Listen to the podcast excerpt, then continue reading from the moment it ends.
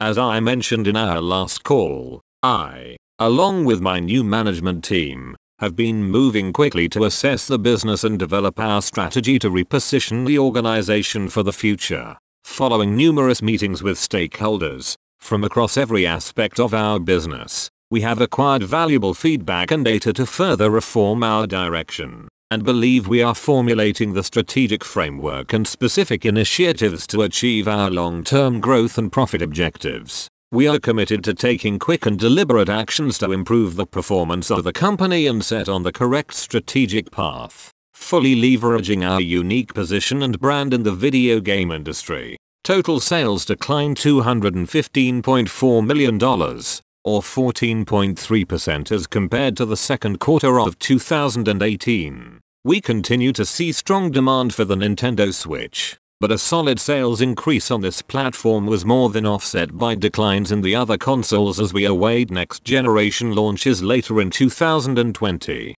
We are on track to close between 180 underperforming stores and 200 underperforming stores globally by the end of this fiscal year.